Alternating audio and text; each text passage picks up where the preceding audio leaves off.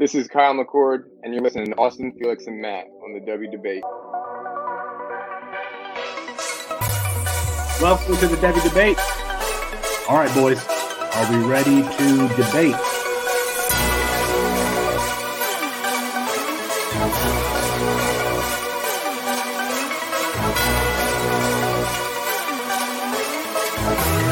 Bruno, are you ready to go head to head with me?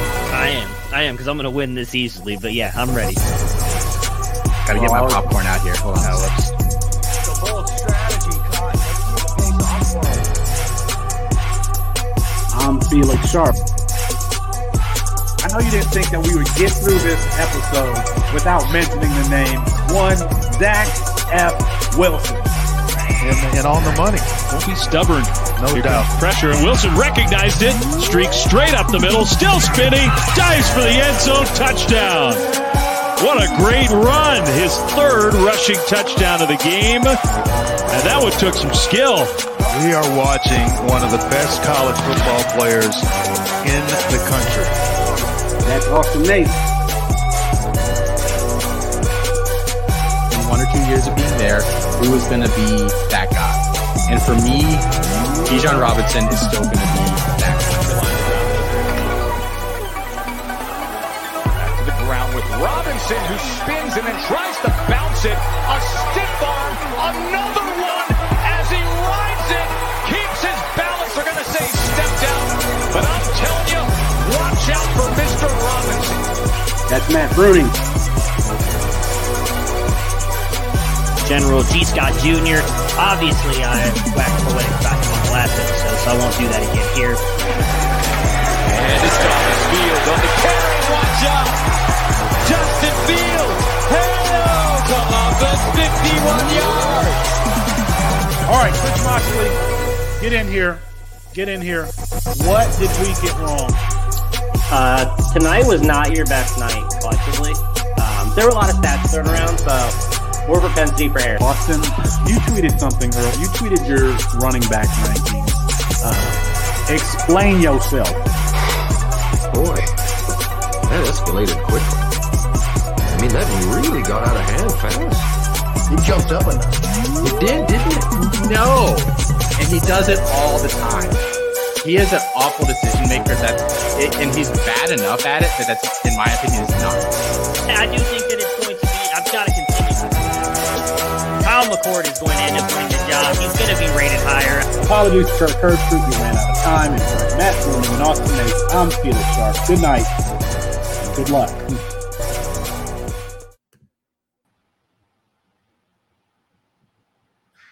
My bad. I just messed that up.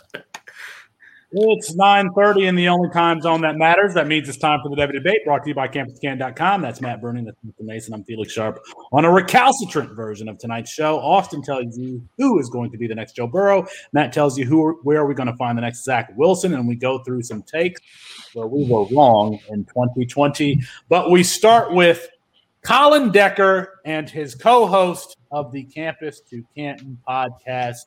Um, they have been picked up by fantasy points. And all seriousness, I just want to, Austin, congratulate you and tell you how proud uh, I am and we are of you guys.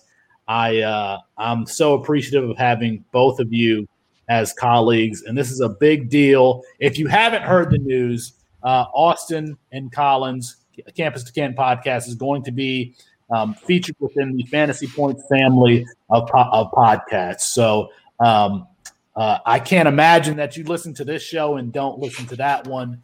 But Austin, uh, you and Colin, um, mostly Colin, deserve it, Mostly and Colin. just just congratulations to you guys.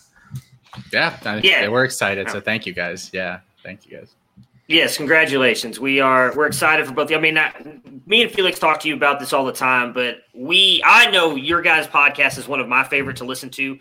Every time it goes up, I, I Felix pesters you guys when you don't upload it on time. I've sent you texts before because I'm I'm ready for it to download so that I can listen to it in the mornings. I'm I'm just like Felix, very appreciative you guys allowed me to be a part of this, and I can call you guys colleagues. And maybe more Colin than you, Austin, but I can call Colin a friend, so I really appreciate that as well. So, uh, but I'm really happy for you guys. You guys know how much I love fantasy points, and the fact that they identified you two as a podcast out of the thousands upon thousands of football podcasts to bring onto their network is huge, and I think it just shows how important you guys are to the college game, and in how well respected you guys are in this community. So, congratulations. Yeah, thanks, guys. We're uh, we're looking. We're we're just excited for all of this. So you know, C two C to the moon, all of us. So. All right, all right, but we are we are starting with N'Keal Harry. He's requested a trade from New England. Um, Harry was, for some, a really dynamic and dominant player at ASU. He had his weaknesses, but I think it's fair to say that he was a dynamic and dominant player. A first round draft pick in 2018 went to the combine, was a great size adjusted athlete, but he is definitely looking like a bust at this point. Um, Austin, what can we take away from N'Keal Harry's profile as talent evaluators moving forward? I I mean I don't think you ne- can necessarily take anything away from it. I mean it's definitely made me rethink how I feel about big slot guys because that's what I pictured him being. We were talking before the show. I went dug way into the archives and pulled out um, my that was the first year I did actual scouting reports was 2019. Um, I brought out my one on Harry, and I mean I, I I'm gushing about him more or less. He was my wide receiver too, but I did say you know I think he's going to be a slot guy at the next level. Uh, so maybe I I'm a little more hesitant to go after those guys, and maybe it it just reminds us that the the analytical profiles are they help us narrow down but they're not a certainty and i i think that that's a big takeaway that you know uh, people will say well he had the better dominator the better breakout and that's good and it, it you know it weeds out the, the the crappy guys but it doesn't doesn't give you all the great options either so i think that that's those are the two big things that i'm taking away from this and see, I'm not an analytical guy, and I was still high on him because of how dominant I thought he would be as a red zone option. Yes, he wasn't a separator, he was a contested catcher. But at the time, the NFL was really was I feel like at that point transitioning to the point where they didn't want those guys anymore. They didn't want the contested catchers that had been burned too many times. And even, you know, being a Lions fan, um, N'Keal Harry reminds me very much of USC's Mike Williams, if anyone's old enough to remember Mike Williams. Uh, just a, and, and Harry is probably even faster and more bursty than Mike Williams, but Mike Williams, dominant freshman, dominant sophomore, and then and then left, tried to join the NFL with Maurice Clarett. It didn't work out, but was just was one of these very physical receivers, and it just didn't work out at the NFL level. And so that profile has burned me so much that I tend to fade those types of players, even to the point where I wasn't that high on Ja'Marr Chase because as good of a player as he is, he Ja'Marr Chase is not like an elite separator by any means. He's athletic, but he's not an elite separator. He's somebody who is um in uh, uh he's I'm not I'm not sure the word I'm looking for, but he loves contact to the point where he uses it offensively, and um, that was kind of my hesitation with them because what I, what I've seen with Mike Williams, N'Keal Harry, Mike Williams from uh, from uh, Clemson, a very similar player that wants to use his size and catch radius. It just doesn't seem like the NFL is using those types of players anymore. I want to bring in Chris Moxley here because um, last year uh, Chris and I talked about N'Keal Harry and what we could take away from his profile. And Chris had some really interesting things to say. So, Chris, what do you? T- t- what are your takeaways from from uh, Harry's profile? Sure. So, I think Austin said something important earlier that I, I want to echo here. The best thing that analytics does is it allows us to eliminate unlikely hits I, I've always viewed it as narrowing down the player pool to select from. So um, I, I, think that's what's important with analytics, right? Like I'm we're not trying to identify Harry as a hit. We're trying to identify other players as misses so that we can be more accurate in the entirety of the process. So that's part one, right? The second thing with Harry's profile was that it was fairly stellar, right? Like he was a high level recruit. He he was a top end wide receiver when he was coming out um, into college, and then when he was leaving college, I think the big the big analytics takeaway when we really dive into what happened with the whole N'Keal Harry saga is players who don't fire their rookie year and not fire at all. Like he had opportunity and failed. That's when you move off those players. Those are historically very low hit rates. When you can compare uh, face planting players to rookie picks of the future year, you're far more likely to hit on a future rookie pick than you are uh, a player who face planted. So that's really the the way that I think we can analytically take away um, any sort of lesson from N'Keal Harry's profile. It, we, it's hard to really say that he was a likely miss based on his collegiate profile, but year one allows us to really evaluate what happened here and, and, and really explain kind of like how we should have moved off N'Keal Harry earlier. I mean, look at the rookie wide receiver, their physical profiles from this 2021 class. Ja'Marr Chase, Jaylen Waddle, DeVonta Smith, Rashod Bateman is like feels like the biggest guy of that bunch. Eli Moore, Rondale Moore. You got Terrace Marshall, who's a bigger guy, but none of them have this six foot four, 220 pound contested catch profile. And it seems like that that profile is being absolutely eliminated from from the uh, NFL. Uh, so I got I got a question for you guys because I, I don't know Felix and Chris where you guys had him. I was pretty close with Austin. It sounds like like when that was also one of my first years. I think it was my second year, like trying to grade players and, and learn how to do all that stuff.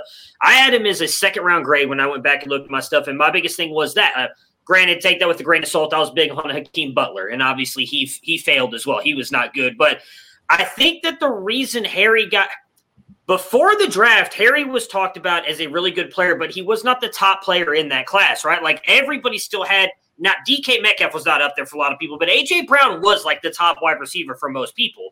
Uh, yeah, I had Metcalf up there. I think Metcalf was three for me. Had eight. I still kept AJ Brown up at one. It was when the draft happened that all that shifted. And so I'm curious as to how much you guys put some of this blame on New England because I still think Harry is a good player. I think he was overdrafted number one going in the first round to the Patriots. They don't use him at all in the way that his skill set it says he does with the contested catches, right? They don't use him that way. And he's only technically been in the year in the league for two years, correct? So I mean, we've seen in the past that sometimes it takes three or four years for these wide receivers to break out. So are we maybe being too premature in calling him a bust just because he hasn't done anything his first two years in New England? We're also think it's fair to say he hasn't exactly had the best chances. He was injured most of the year with Tom Brady, and that offense was piss poor to begin with in Brady's last year in New England. So I'm not the biggest Harry fan, but I'm wondering if maybe everybody who's calling him a bust because he wants a trade, I actually think him wanting the trade is good for his career and the smart move on his part to possibly go somewhere to – show us that he still can be at least a viable receiver in the NFL compared to what he's compared, viewed as right now. So, yeah, I was just going to say from analytics perspective, right? Like he was my wide receiver one, fantastic, and I think I did a little too much ignoring of what the film guys were saying, and and really threw myself into the analytic role profile because it was fantastic.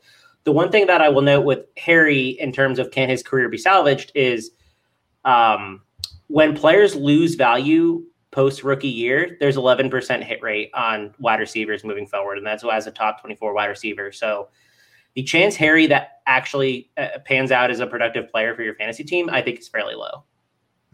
I think that one thing that should be uh, one takeaway from Harry's career thus far is that um, situation fit that matters because N'Keal Harry was absolutely a hammer that should be used as a hammer. He should have been somebody that you're throwing jump ball fades and everything to. And we've all heard about how complicated um, the Patriots offense is and how much timing and rhythm it is. That's not the way that you want to use uh, N'Keal Harry. So uh, that's one takeaway that I would have. And, and again, the fact that that profile is just being eliminated from the NFL. Austin – this leads me to believe if we're going to have a problem with um, with N'Keal Harry, Drake London is a, is a very similar player that people are high on. And uh, I don't know. I mean, it, should N'Keal Harry be a cautionary tale? Maybe, maybe. Do you think I actually like Harry more? Like, so I, I'm a sucker for a big guy that can return punts and do special like special teams work, which Harry did. Um, I think my first love was Dez Bryant, who did it in college. And that like he was a big guy, and they'd put him back then and he actually did it for the Cowboys. I think his his first year or two, maybe he did. Um, yeah, so um, that that's kind of set Harry apart from for me. London doesn't do that. I don't know if London has that dynamism with the ball in his hands. And to be honest, I know I, I get that he's probably going to like just smash at USC this year. Like he's going to be the number one option in a Graham Harrell, you know, Mike Leach disciple offense that's going to spread the field. He's going to catch, you know, 100 balls. I think they hid him in the slot a little bit. I really do. I think they hit him a little bit. I'm not entirely sure how dynamic of an athlete he is. He can stretch the field from the slot, but that's like we've talked about that on the show before. I'm not sure how much the NFL wants that skill set anymore. Like I don't think a lot of teams run an offense where you're stretching the field necessarily from the slot. They're usually using boundary guys to do that. And I don't know if he can play on the boundary. So it is, but I don't even think London is the level of prospect that that Harry. Like I, I wouldn't even put them in the same bucket, to be completely honest. And it looks it sounds stupid saying that now, but yeah, no, I agree with you. Um, I, I, I absolutely agree with you. And people have Drake London very, very high in their draft rankings. We might want to watch out for that. Bruning, do you think Mike Evans would he have been a first round pick in 2020? Oh god, that's the wrong person to ask. Because I'm not a big fan of Mike Evans to begin with. Uh, probably not. I would say he's probably a second or third round pick. I see Moxley reacting in the background to that statement there. I just don't believe. I don't know. I, I, he's everybody has that player they don't like, right? That's just Mike Evans for me. I'm I'm. It's like asking me to talk negatively about the Ohio State University. It's very hard to do, and I, it's very hard for me to talk positive about Mike Evans. I will say. Uh, I raised my hand because of Drake London. I, I do. I think I have him the highest on our our site. I think I have him at eight. I'm the only one in the top ten. I believe uh, when I was talking to Kane about that the other day. I do think he has a little bit more athleticism than he's given credit for. I do worry a little bit about him going to the NFL. I don't usually sh- make major changes and shifting in my rankings after players find out where they're landing in the NFL draft. He is one of those players for me that could shift a couple spots based on where he goes if I don't think the team can utilize him that well. But with Mike Evans, no, I, I do think he would likely. I mean, he was still a good prospect coming out, but I, I would think he would have been with the way especially wide receivers go nowadays they seem to go for more of the speed guys i think he would be probably like a high end second round pick. The one that i'm having trouble with austin is dez bryant. I mean late career dez bryant most definitely was not a separator but i can't remember whether or not early you know rookie first second year dez bryant had enough juice to give the nfl what they want right now. I mean dez because of his um his college career and getting suspended, he fell in the draft. But I even wonder if Dez Bryant would be a first round draft pick in today's NFL. I think he, well, yeah, I think he would because he he was a boundary guy. Like that was my thing with Harry, yeah, and I guess maybe I should have weighed that as a like because I, I, kind of viewed them similarly. But I, I always said that I thought Harry was a slot guy, so maybe that should have dinged him a little harder than it did. Um, whereas, like that's why I had him second AJ Brown because I thought AJ Brown could play all, every you know every single wide receiver position if he had to. Well, uh, audience, let us know what you think. What are the takeaways from N'Keal Harry's profile? What should we learn? There's a question posted right now on the Devy Debate Twitter page. So go to Devy Debate on Twitter and let us know your thoughts. Um, we had a five star review, very complimentary five star review come in from M. Erickson. Uh, I think that that is. Um, um, Michael Erickson, Michael, who's yeah. in the in the Discord. We appre- we would pr- appreciate the five star reviews. We give a lot of uh, uh, do a lot of giveaways.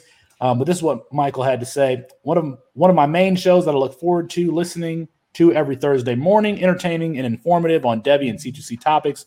Must listen for fantasy football enthusiasts. So that's that's great. That's great.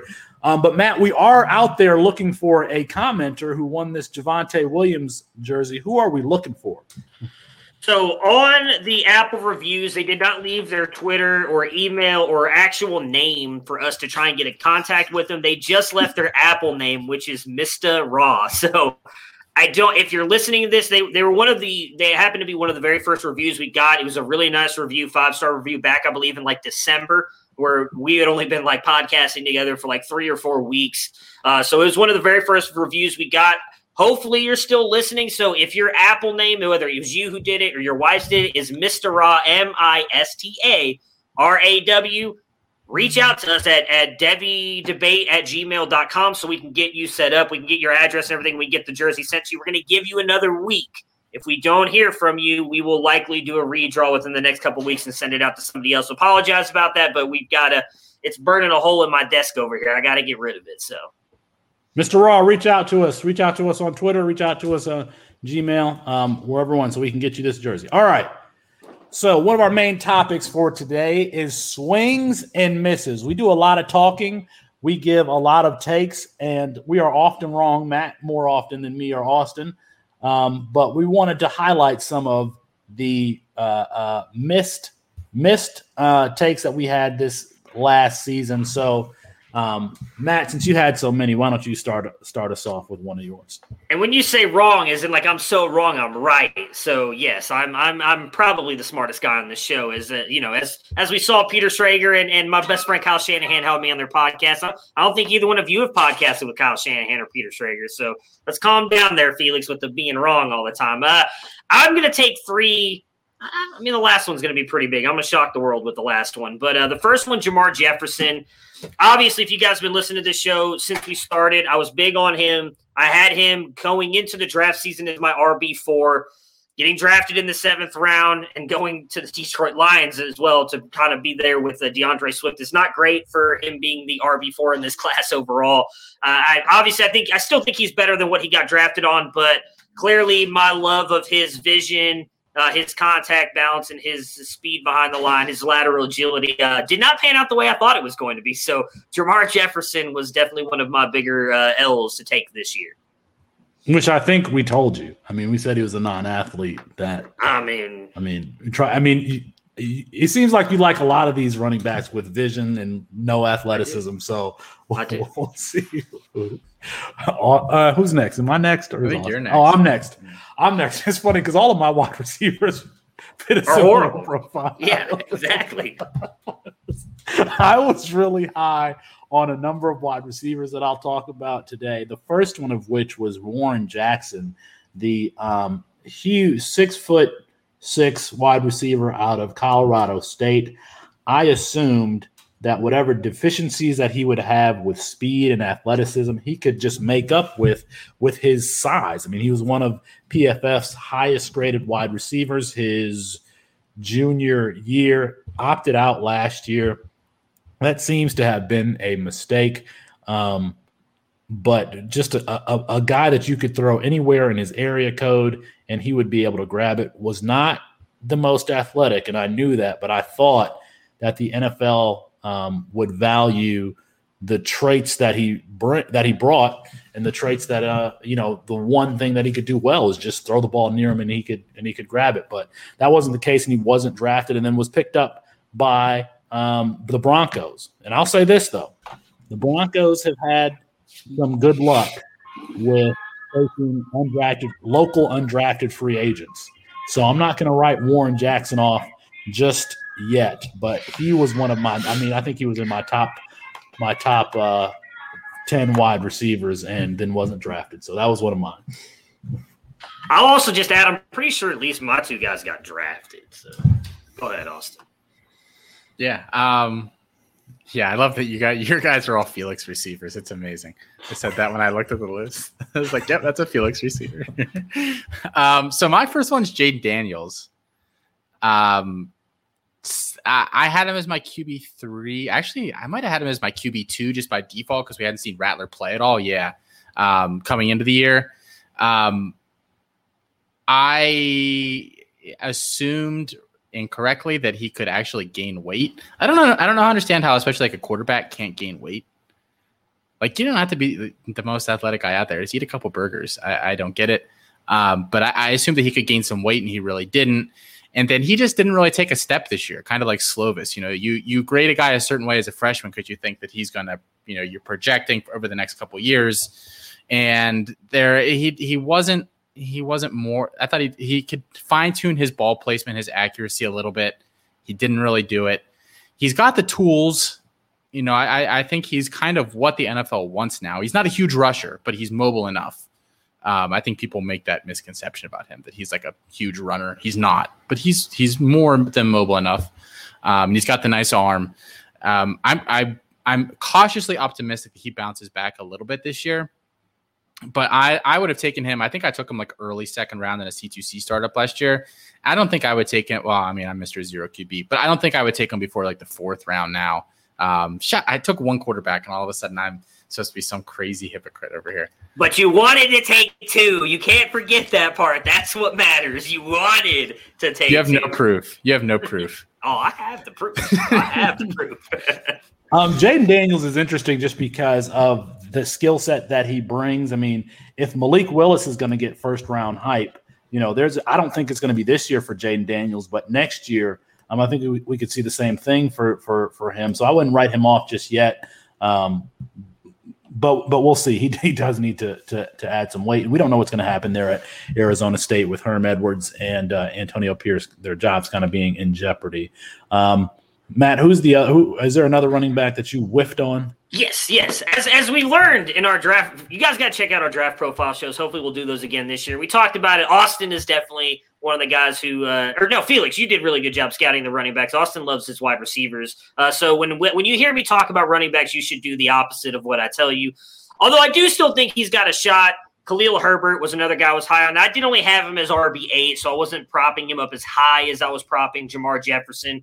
He did get drafted, goes to the Chicago Bears. I do unfortunately think as long as Tarik Cohen's there, he's not going to have much role in on that team. But they may Cohen may be gone in two years, so Khalil Herbert might have some kind of role there, but he's not at least what I was hoping. I thought he could get like fourth or fifth round draft capital. I think he got drafted in the sixth. I want to say he went ahead of Jermar, so but still not what I would hope for. Didn't pump him up as much as I did Jermar Jefferson, but that's definitely another L. Sorry to Brandon Hay as well because he reached out to me. We had like a long, long like after dark conversation, sipping on some some nice drinks, just chatting about our love for Khalil Herbert, and that did that did not work out at all.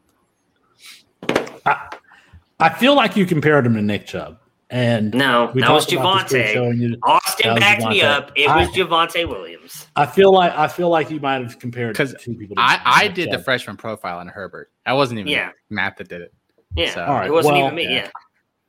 You just for love to throw me worth. under the bus. You just love to throw me under the bus and make me look wrong all the time, even when I'm not. It was Javonte I compared to each which again, probably not the best comparison, but at least it's better than me comparing Khalil Herbert to Nick Chubb. Well, I, when I throw you under the bus, it feels like I'm throwing the entire state of Ohio under the bus, which makes That's me feel true. warm. So, anyways, let's hear about Um, this wide receiver that was coming out of Florida State that was the next Randy Moss, Felix, because I'm pretty sure that's the next guy on your list. So, come on, let's hear about him. Did I say that? Did I say he was Randy Moss? Listen, Tamorrion You Terry did. I'll had go the dig up. physical I'll dig up the profile. He had the physical tools, but I mean, he had a little Aaron Hernandez in him too, obviously. So I think that that's why he fell. I don't think that there's any question that he was toolsy. He he was inconsistent, but you know he didn't run as fast as fast as he should have uh, at the, at his pro day. I mean, he ran a four four six. We expected that guy to be a sub um, sub 4.0, especially when he ran like 22 miles per hour in high school or allegedly was timed at that. I try. I tell you what, I'm not trusting any of those mile per hour things anymore. I mean, I thought that he would be a sub, but inconsistent hands. Um, had a really good redshirt sophomore season, you know, but obviously there were some things in his background that led him to fall. And then he also was picked out, uh, picked up by a team that is known for developing undrafted free agents and even starting some of those guys, lower round guys in the Seattle Seahawks. But I mean, he went from me touting him to he's probably never going to play a down in the NFL. So um I got I, I yeah, I missed on I missed on Tamorrion Terry. What are you gonna say? I mean, That's whatever. the nice part is that you can just blame it on the the prison stuff. Yeah, And yeah. We'll never know. Well, I can we'll never know murder. what could have been. I mean, Yeah, What are you gonna do? Yeah. So that's the new Felix receiver. They end up in jail.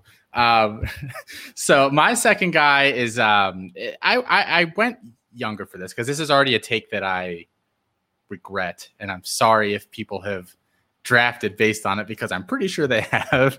Um, so uh, Caleb Williams, I was way too low on Caleb Williams coming in. Now I'm he's not like my QB one or anything, uh, but I think I slightly understated just the fact that he's going to go to that offense at Oklahoma and just destroy everybody there. Um, he looked solid in the spring game. You know, I think they did a really good job of kind of playing within what he can do, and I think Lincoln Riley will do that with him. Like I think he'll play within what he can do. I mean, he made he got Jalen Hurts drafted in the mid second round. And what did we think of Jalen Hurts before he got there? So I undersold the Lincoln Riley effect with him. I will never do that again. Um, so I, I was very wrong in Caleb Williams, uh, and I'm already apologizing for that one. It took about two plays of Caleb Williams in that spring game for me to go, oh snap! Like this is a we were we were all wrong on Caleb Uh, Williams. Well, he might be the- he ran- He might be the best runner I've ever seen. And I did say Yeah. that coming out of high school. Like he's just a Yeah. different level of athlete for the position, but I, I I still have like a few doubts about his throwing, but I I'm I'm going to trust in Lincoln Riley at this point. I, so Yeah, yeah. I mean, I think he was a career fifty percent completion percentage uh, passer in high school, somewhere around there. But I mean, looked very, very efficient and very dangerous um, uh, in that spring game. You want to talk about Malik Willis being a dual threat quarterback? If Malik Willis has any successors in the first round draft pick, I don't see how Caleb Williams is a, a first round draft pick coming out out of Ohio, uh, coming out of Oklahoma. Even if he's like a you know like a sixty percent, sixty one percent passer somewhere around there. But that- with Lincoln that's Riley, the thing. Riley won't let him be a 60% passer. He'll Yeah. he'll give him stuff that'll get it up to 65, 66, 67%. He will. no, Yeah, I agree I with you. I really was hoping Bernie, you you got anybody to else? Yeah, so I'm gonna I'm gonna I'm take uh, I'm not wrong yet on that. I'm not wrong yet. I'm gonna take uh it's gonna be a hard one for me. So and I know I'm not gonna get any support from you assholes. So this is this is gonna be a big one. I'm just gonna go ahead. I'm gonna take my L. I was wrong on G Scott Jr. I was wrong.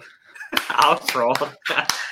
Clearly he's not gonna be the second best wide receiver to JSN on that team. He's obviously gone to tight end. I still think he has a shot, but he's got to go out and prove it now. There's still a lot of questions around that, right? Can he get the weight up? You know, Felix.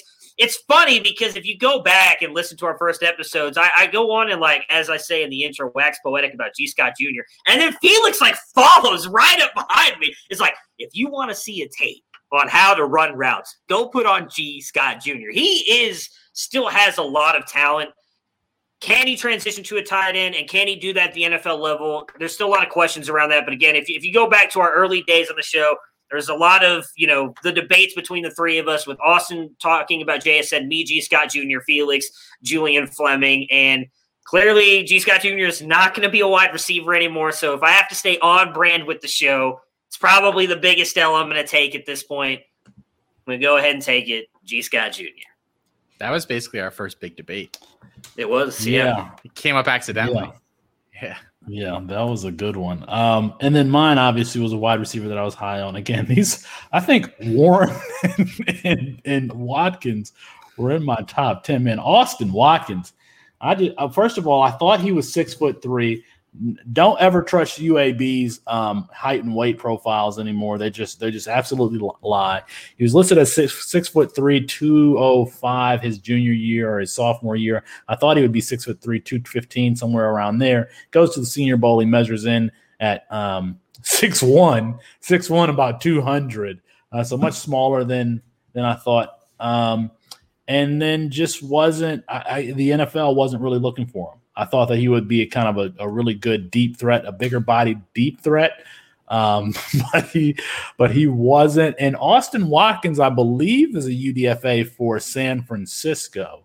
So there's a chance that he could make that roster. I mean, you got Aiyuk there and Deebo and um, oh the the guy who transferred from Tennessee who became a running back and and then a wide receiver. I can't remember. I mean, there's going to be some spot. Who am I talking about? Who's that? The the running back, the big running back from Tennessee who transferred to Baylor. Transfer to Okay. Baylor? Jalen Hurd is a big yeah, guy, J- Jalen he could- Hurd. Jalen Hurd. Yeah, Jalen Baylor? Hurd. Thank you, Chris Moxley. Well, I, well, I forgot Oh, where he Chris transferred to, but Yeah, it was. Yeah, Yeah, so- he went to Baylor. Oh, did he? Okay. yeah, that's what I thought. Anyway, um, yeah, there's some spots there. He can make the team, but it doesn't seem like he's going to be kind of that X wide receiver that I thought he was going to be. So, oh, sorry, Austin Watkins. Sorry. Hey, Luke, G. Scott Jr. is still in the promo. I'll never take that out because that's still my guy. It's just we both we both commented Felix and I in the Yeah. private chat on here. It says, "I'm not going to wax poetic about G Scott, And there's no G Scott place for him to play after Yeah. the, the Not yet. Felix and I at the once it same happens. time. Once it happens. if you are watching this, if you are intro. watching, if you're excuse me, if you're listening to the podcast, check out the YouTube. The intro contains highlights of all the players that we talk about, except for G Scott because there are no G Scott highlights. So Well, it's got also just Zach 'cause- Wilson. I mean, it's got let's just be honest. Bijan. That Justin Fields highlight is phenomenal, though. I mean, Gus Johnson's call. I mean, every time. That's what that. I, that that part gets me hyped every time I hear that 51, you know, hello Columbus. I fucking love it. Just it gets me pumped. I start throwing shit. It's it's it's anyway, sorry. Continue, Austin.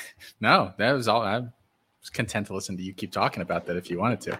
Um, so my last one here is Sage Surratt, who I was very wrong on. I had him as my wide receiver eight going into the preseason this year. Um, I mean, I, I had him amongst uh, Dyami Brown. Uh, where to go here? I pulled up like all my rankings from the past four years in preparation to the show. It was it was awesome. Um, I I had him sandwiched between Tamorrion Terry and Dyami Brown. So well, one's in one's not very good, and then the other one's Dyami Brown. Um, and we'll leave it at that. Um, but I so I pulled up my my report on Surratt, and I another guy that I thought was going to be a big slot, and I think I just undersold. And he's not as good of an athlete as as N'Keal Harry, um, but you know, strong hands, not great after the catch. Um, and I kind of mentioned those things, but I, I do always try to say like I, I try to scout what they can do and what they can't do. Uh, but I think I just overstated what he can do. I would have liked to see him because I do. My summary says I can't wait to see him in 2021 to see if he can work on X, Y, Z. And then obviously, obviously, we didn't get it 2020 or 2021 or whatever. So, um, but I, I, I, he's not going to do anything in the NFL. I was totally wrong on him. So, it'll be interesting to go back and look through all of our rankings for this, you know, for this year and determine uh, who are going to be the the guys that we're wrong on uh, moving forward. Speaking of moving forward, let's let's give ourselves some more opportunities to be wrong. Um, Javonte Williams, Joe Burrow, Zach Wilson were all players who kind of um, uh, came as a surprise to us. Came as a surprise to us late. Um, and we want to, to attempt to call out the next Javonte Williams, Joe Burrow, and Zach Wilson. Let's start with Javonte. Now, he was didn't do much as a freshman, very productive as a sophomore and junior. But then in his junior year is where, where he really picked it up, um, averaging 7.6 yards per carry, just adding those explosive plays. You know, this big physical running back who's hard to bring down, can also catch the ball, a natural hands catcher. So who who are we starting with here? Who Austin do you think could be the next uh, this year's or you know whenever uh, the next Javonte Williams? I, I think Zonovan Knight has a ton of parallels with Javonte Williams, a guy that is in a split backfield, but is a similar size to Javante Williams, um, and it can catch like him. I mean, last year uh, Williams had 20 catches, 136 yards, um, which is you know just as many catches as as uh, as Javonte had his sophomore year, and only a few fewer than he had his his junior year. Um, I, I don't. The thing about Zonovan that I just don't really understand is why he's in a split backfield in the first place. Because Ricky Person is the other guy, and he's just not very good. Um, so I'm not sure, like, if he was in the doghouse last year, or like the coaching staff just doesn't want to use one back. Like, I because you you watch them and you can clearly see the difference, in my opinion, between the two guys. Um, but I did pull up uh, Jarek's magic line for this, and I I put Zonovan and Javonte on it, and the metric that I used uh, was uh, backfield dominator rating, which is basically I, I double checked with Jarek and Chris before the show um, just to make sure that I didn't totally butcher this. And Chris said that, and I quote, it is basically the percentage of the running back's production compared to other running backs on the team. So looking at the magic line, as freshman, Knight outperformed Williams by quite a bit. Um, and then there's their sophomore years, Javonte's right on the line, and Zonovan's just below him. So they, they were very, very similar there their second year. And then Javonte finished slightly above it as, a- as a junior. I think Zonovan can can follow that same arc. Um, so I, I think he fits the this question to a T perfectly. So uh, or um, uh, Zonovan Knight is my answer. Yeah, another split field back split backfield guy, at least last year, is Jashaun Corbin, um, transferring from Texas A&M to Florida State, splitting the backfield with Lawrence Toafili and um, La'Damian Webb. It sounds like he has emerged as kind of a camp leader um, this season, and he's very versatile. Return kicks at Texas A&M, can catch the ball, has the requisite size. But that Florida State offense has been terrible the last couple of years. But they're adding McKenzie Milton, so you're adding McKenzie Milton to that team. Maybe he'll open it up a little bit for the backfield. I like the tools um, in that package in his in his high height weight. He has ideal size for the position. And J- Jashaun Corbin is a player that I've called out before, and I believe friend of the show, um, uh, Kevin Coleman, is also pretty high on Jashaun Corbin and him potentially breaking out this year. So my player, my player is uh, is Jashaun Corbin. Yeah, so I'm going with uh, Tyler Allgeier, the redshirt junior out of BYU. He redshirted his freshman season, came back uh, in his sophomore, technically, I guess his redshirt uh, freshman year. Came back and played running back and linebacker. Last year, he had a little bit of a breakout. You know, Felix was talking about him when he was uh, doing all of his waxing poetic on uh, Zach Wilson all last year. But I think that's why he got he's being overlooked a little bit is because of what Zach Wilson was able to do on the field, kind of impressing people. Now going as the number two pick in the NFL draft. But Allgeier has it all. He's a patient runner. He not only he uses his physicality, he's elusive for his size, coming in at 5'11, 220. And he has breakaway speed as well, which I think is a big differentiator between him and Javonte. Javonte's not running away from defenders, where Tyler Allgeier can actually do that at his size. And he has the breakaway speed, as I just mentioned, and receiving ability. So, in my opinion, Allgeier is a true three down uh, three down threat going into the NFL. Last year, he finished 13th in missed forced tackles with 43. He finished seventh in explosive plays with uh, which is 10 or more yards on a run, which was ahead of players such as Isaiah Spiller, who had 39 more carries than Allgeier, Kyren Williams, who had 62 more carries, and Travis Etienne, who had 17 more carries. Allgeier also had the least amount of carries out of all the RBs in the top 15 of that metric of the explosive yards uh, for 10, 10 more yards. And then lastly, he finished fifth in runs for 15 plus yards and uh, with 21 altogether, only behind Michael Carter, Javonte Williams, Breece Hall, and Breece Hall and Sincere McCormick. The last thing this year will be how much and how well does he play possibly with in the receiving game now that Zach Wilson is gone. I think that's going to be a big key for him. BYU does have some pretty good defenses on their schedule this year. They've got the full season. Zach Wilson not being there, in my opinion, Tyler just probably going to be the focus of the defenses that they play. So how well can he continue to play? But I think what he can do receiving wise and running, I think kind of comps him very well to Javonte, much like Austin. I did the magic line thing.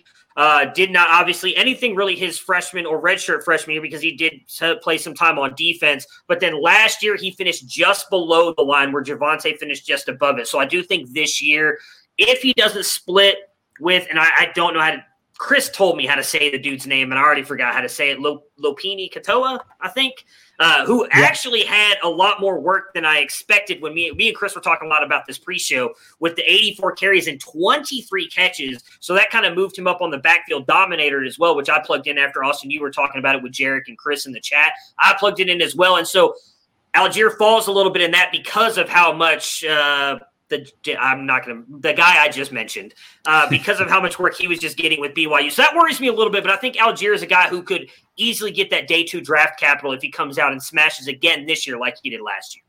I think three players for BYU's offense made money last year. Skill position players made money for themselves last year. Obviously, Zach Wilson, Tyler Allgeier, and then Isaac Rex, the tight end, all had really good seasons. Um, George, uh, Austin, since you mentioned Zonovan Knight, I want to just throw out a name out there. Um, Jordan Houston, who's the third back there, a smaller scat back, 190 pounds, um, has home run speed. I would really like to see him get an opportunity for uh, North Carolina State. All right, Joe Burrow, four star transfer from Ohio State, okay as a redshirt junior, and then explodes as a redshirt senior, coinciding with Joe Brady's um, arrival from from New Orleans to LSU as the passing game coordinator and wide receivers coach. Um, you know, Joe Joe Burrow definitely came out of nowhere. So this is absolutely, in my opinion, uh, somewhat of a dart throw. Austin, where are you throwing that dart? yeah. So when I actually I, I really thought about the, this distinction between the next Joe Burrow and the Zach the next Zach Wilson because they're definitely different profiles. You know, Burrow for people, and I, I, wasn't on them, so like I'm not trying to like pat myself on the back here. For people that were really paying attention, I think s- some people kind of knew that there might be something there with Burrow. His last four games, people like to joke when he took that huge hit against Alabama or Auburn or whatever, and it like knocked him in the next year.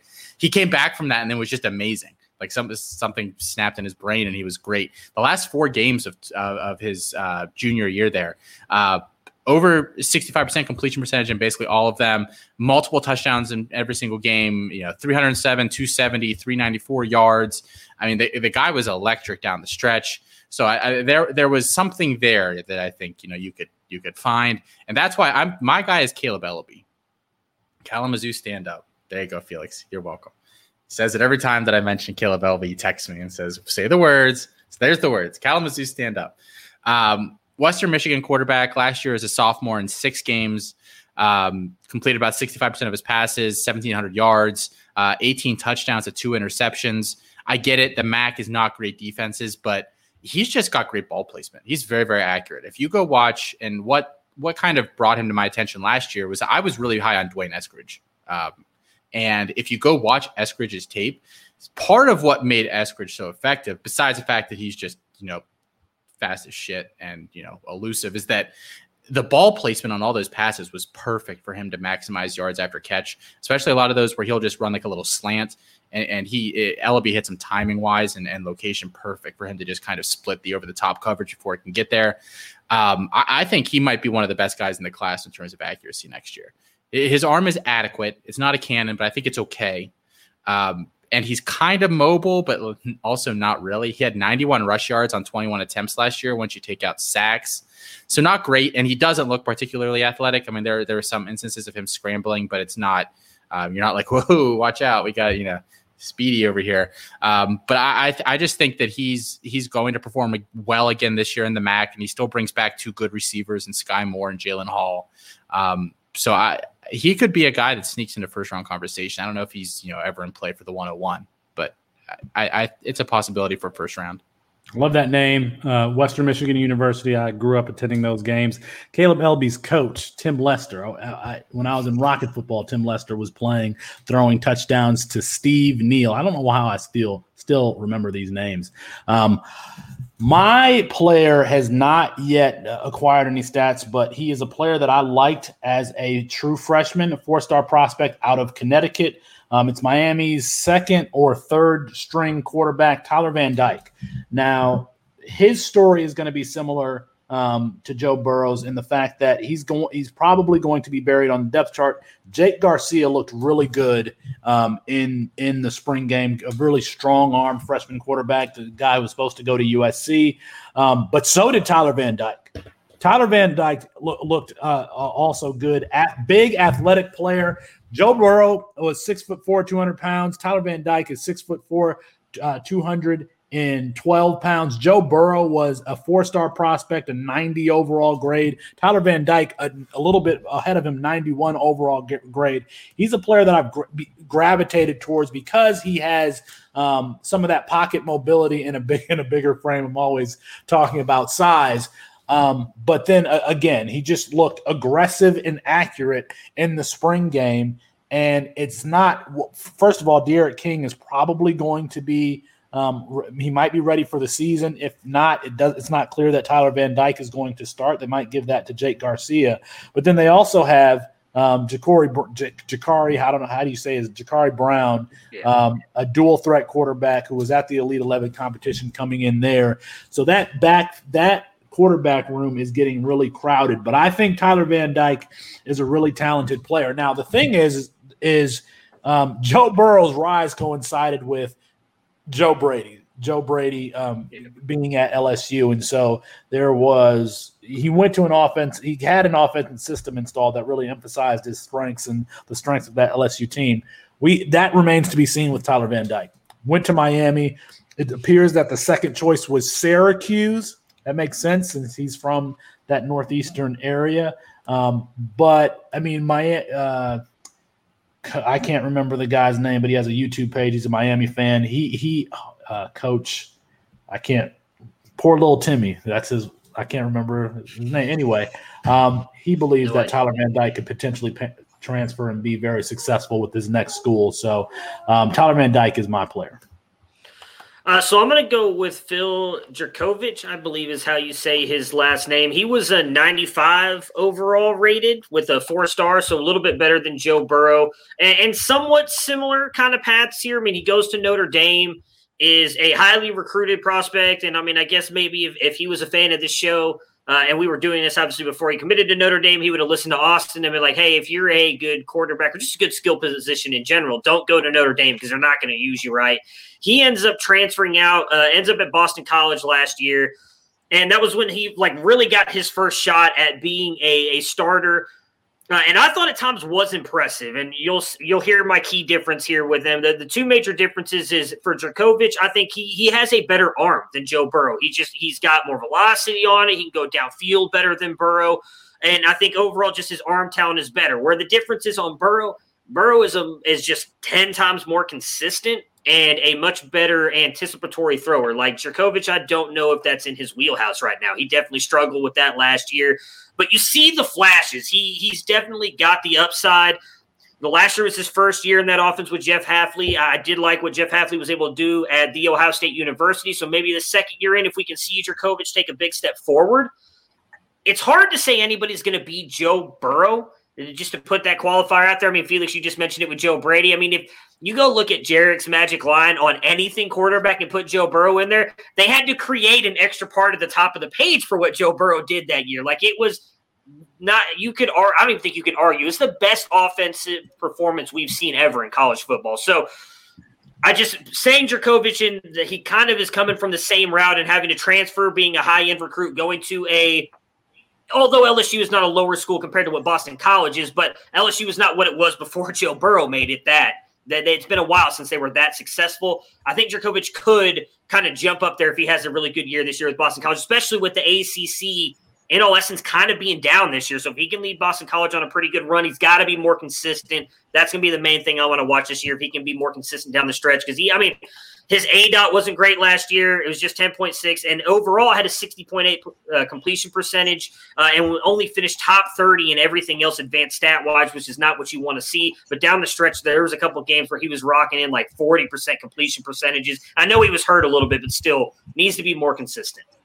Yeah, the, the, the, truth is there probably isn't a next Joe Burrow, but we try anyway. Um, and Pittsburgh stand up on Jurkovec. Just you know, just saying. Pine Ridge in high school. Zach Wilson, um, kind really shot up. He had a similar uh, ascendance up draft boards after having a dominant uh, junior season there at BYU. Top thirty player started as a freshman finished strong after uh, as a junior after having a down sophomore year. But there, I mean, I've talked a lot about Zach Wilson. You could see the tools and the skill set that made him a first round pick in his freshman season. Um, he, he almost came back against uh, a last minute drive against um, uh, Boise State his freshman year. His freshman year, he went 18 for 18 against Western Michigan University, four touchdowns, and was like throwing the ball lasers down the field. So that skill set was there. Um, Austin, is there a player that you think could be the potentially the next Zach Wilson? I'd be very interested to hear that because I love me some Zach Wilson. Yeah, so I mean, th- for for me, when I was trying to think about this, this had to be somebody that that flashed and then we just totally wrote off there's not a big pool. It's like Bo Nix. Who I was you couldn't pay me to talk. Well, you could. If someone wants to pay me to talk about Bo Nix, but I don't want to talk about him. Um, and there's a couple other guys, you know, but no one that really gets me jazzed. So I guess the guy that that is most enticing would be Brock Purdy at Iowa State and he didn't even have as bad of a year last year as people want to remember. But I think he did himself no favors going out in that first game of the year where Iowa State was supposed to be a pretty good team last year. They went out against uh, ULL and he just totally crapped the bed. He for, completed 45% of his passes, 145 yards, zero touchdowns, one interception. They lost. And I think that kind of just at that point, everybody said, Oh, yeah, right, Felix. I think you don't say ULL, you just say UL it's a, a priest or something corrected you on that.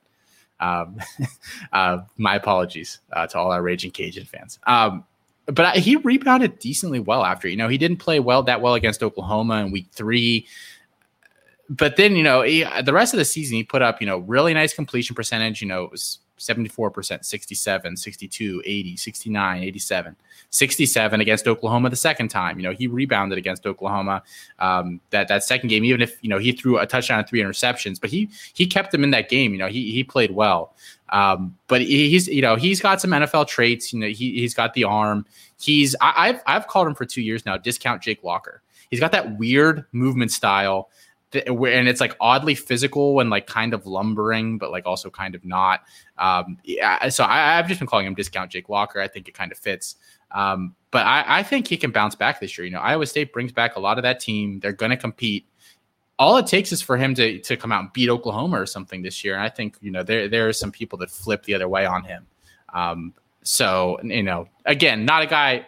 Not like I'm not projecting Kaleb Eleby to go 101. I'm not projecting Brock Purdy to go 102, but I, I, think he could be in the first round mix or you know early second round, depending on what happens this year. And, and Brock Purdy is going to be a is he a fifth year starter or fourth year starter? Fourth year starter. Yeah. yeah. yeah. so he's played a lot of football. Um, uh, my player is going to be someone who I, I personally believe is going to play a lot of football, even though um, Austin has called him a game manager. But we talk about Zach Wilson. He started as a true freshman. This player started as a redshirt freshman. Was a 67% completion percentage, uh, 67% completion percentage passer in the SEC as a redshirt freshman. Um, and, and flashed. Uh, that's Connor Bazelak. That's Connor Bazelak. We've seen Missouri put a quarterback recently into the NFL. He's going to throw the ball a lot and have the, a lot of opportunities to um, to showcase his talent. They're probably going to be from behind, but we like what we like Mookie Cooper, we like Tyler Badie, and I like that offense. Um, and I like the fact that he he is a redshirt freshman starting. He's going to play a lot of a lot of football, and um, uh, he's just someone to monitor. Like I think that if you would have noticed Zach Wilson early on, you would have said, "Okay, this is somebody that we need to keep tabs on." Now, uh, Connor Bazelak only had seven touchdowns, six interceptions, but I'm still like I'm keeping tabs on this player given the way he played uh, last season, his first as a as a starter. So Connor Bazelak is my potential next Zach Wilson, but we'll have to wait one or two more years for him to declare for the draft. So I went with Grant Wells, redshirt sophomore out of Marshall. Tried to find a guy much like those two did, a little bit lower and not expected to do much. And I, I think kind of what uh, Austin just mentioned and Felix, and he showed a lot in one game. Uh, the very first game of the season last year, prime time, was like everybody was excited, right? College football's back. There wasn't a lot of games on. It was a prime time game on ESPN. Dude was out there gripping and ripping it. I mean, he was making NFL throws in that game. Grant, I don't even remember who they played in that game. What was it? Uh, Eastern Kentucky. So obviously, probably not the best defense in the world, but still in my opinion, was making NFL throws and actually looked good outside of the game against Appalachian State, I think, which was week two for them. They still ended up going 7 and 0 to start off the season. Ended up hitting like a three week uh, layoff because of COVID, comes back and just shit the bed. And, you know, I think we've talked about it either on air or in one of the after shows because Felix brought up how bad they looked. I think it was in the bowl game against UAB. He he and he did. He did not or Buffalo. I'm sorry, Buffalo. The game against UAB, he they ended up playing or he played decent but not great. But in that game against Buffalo, he was horrible. And I, I mean, I still think he's got great deep ball accuracy. He's got great velocity on all his throws to all areas of the field. He can throw from different arm slots. I'd, I'd, say he's slightly above average with his legs. He's not a negative, but he's not, and he's not going to outrun you to the end zone. He can use his legs to buy time, maybe get you a couple yards, but most of the time he's he's moving out of the pocket to find players down the field. Again, I mentioned he started seven and zero. Oh. He was sixteen touchdowns, four interceptions in that time with 1,672 passing yards. Mentioned they, they hit that struggle and he just kind of everything went off the rails. He threw five interceptions in one game. So he's a bit undersized. The ending of the season last year was definitely worrisome. Something we could have talked about with Zach Wilson, although some of that I think came with the shoulder injury that sophomore year and limited him some. I think he had 11 touchdowns, nine interceptions that year. Wilson did uh, because of the injury. But I think he's made NFL throws. If you go out and watch him on the tape, I think if he comes out and produces the next two years, he has a chance to be drafted. He finished top 20 in a couple of the big QB stats. The one that stood out to me, big time throws, uh, where he finished with a 22 or 22 of them and a 7.6 percentage. His A dot was 11.5, which was 21st at quarterback. So he had a really good season overall. I want to see him be more consistent. He's a guy that maybe in that 2023 class can come up and shine outside of uh, DJU and Bryce. Young. So our next uh, Javonte Williams, Joe Burrow, and Zach Wilson. Let us know what you think. Uh, again, at Devy Debate on Twitter. Um, for Javonte Williams, we've we've picked Donovan Knight, Jashaun Corbin, and Tyler Allgeier. For Joe Burrow, Kaleb Eleby, Tyler Van Dyke, and Phil Jurkovec. And for Zach Wilson, Brock Purdy, Connor Bazelak, and Grant Wells. Do we get it right? Do we get it wrong? Do you guys some other players that you uh, think should be mentioned here at Devy Debate on Twitter? All right, Chris Moxley, get in here. We did we did fine tonight, right? How do we do? The overall stats game has been upped by y'all, so applause all around. I will say the unofficial points race, which has become a hot topic of conversation among the uh, Devy Debate crew, was once again won by Colin as he is dragging Austin along with him to their fantasy points gig on the CDC pod. Campus Life and Canton Bound both both, found on the CDC feed on uh, and on fantasy points moving forward. I will say that I have to come to Mike Evans' defense as well. He is the only wide receiver to start his career with seven straight 1,000 yard seasons, even if Matt doesn't like him. Fairly historic. And for a little fun fact to end the uh, the show, Dez Bryant in 2017, which was his last season in Dallas, had more yards of separation per target than AJ Green, Julio Jones, and DeAndre Hopkins. Look at the facts, man, coming out swinging, coming out swinging. Check out all of the content around the Campus to Canton family. Uh, be sure to ca- catch the Campus to Canton podcast feed where you can find this podcast, Canton Life, excuse me, Campus Life, Canton Bound, Fantasy Roundtable, and Why Wait Till Sunday. That is going to be our show for tonight. Apologies to Kirk Herbstreit. We just went a little long, but we'll get him rescheduled soon. For Matt Bruning and Austin Nace, I'm Felix Sharp. Good night and good luck.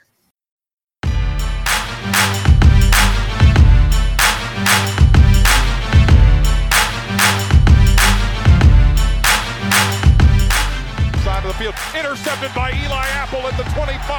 And Apple will go to the ground at the 32, and that's it. Ohio State national champions for the eighth time as they defeat Oregon 42 to 20.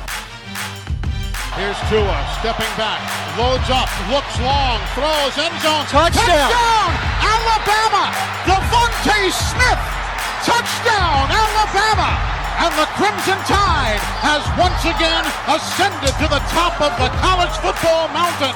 Their fifth national championship in nine years, their 17th overall. Watson takes a snap, rolls right, looks at the end zone. Hunter the caught it! Touchdown! Touchdown! Touchdown!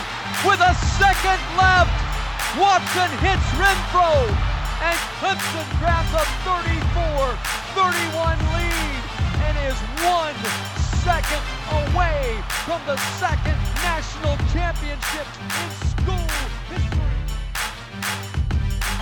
Hill, just in front of his end zone, has a man out there. It is Reagor, and he's off to the races. Nobody will catch him.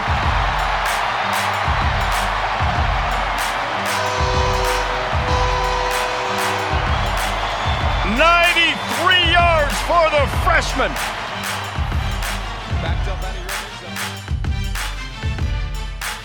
Made the adjustments in the second quarter. Dobbins again, more than 10 yards per carry. He'll add to that. Goodbye. Touchdown, Ohio State. From 52 yards.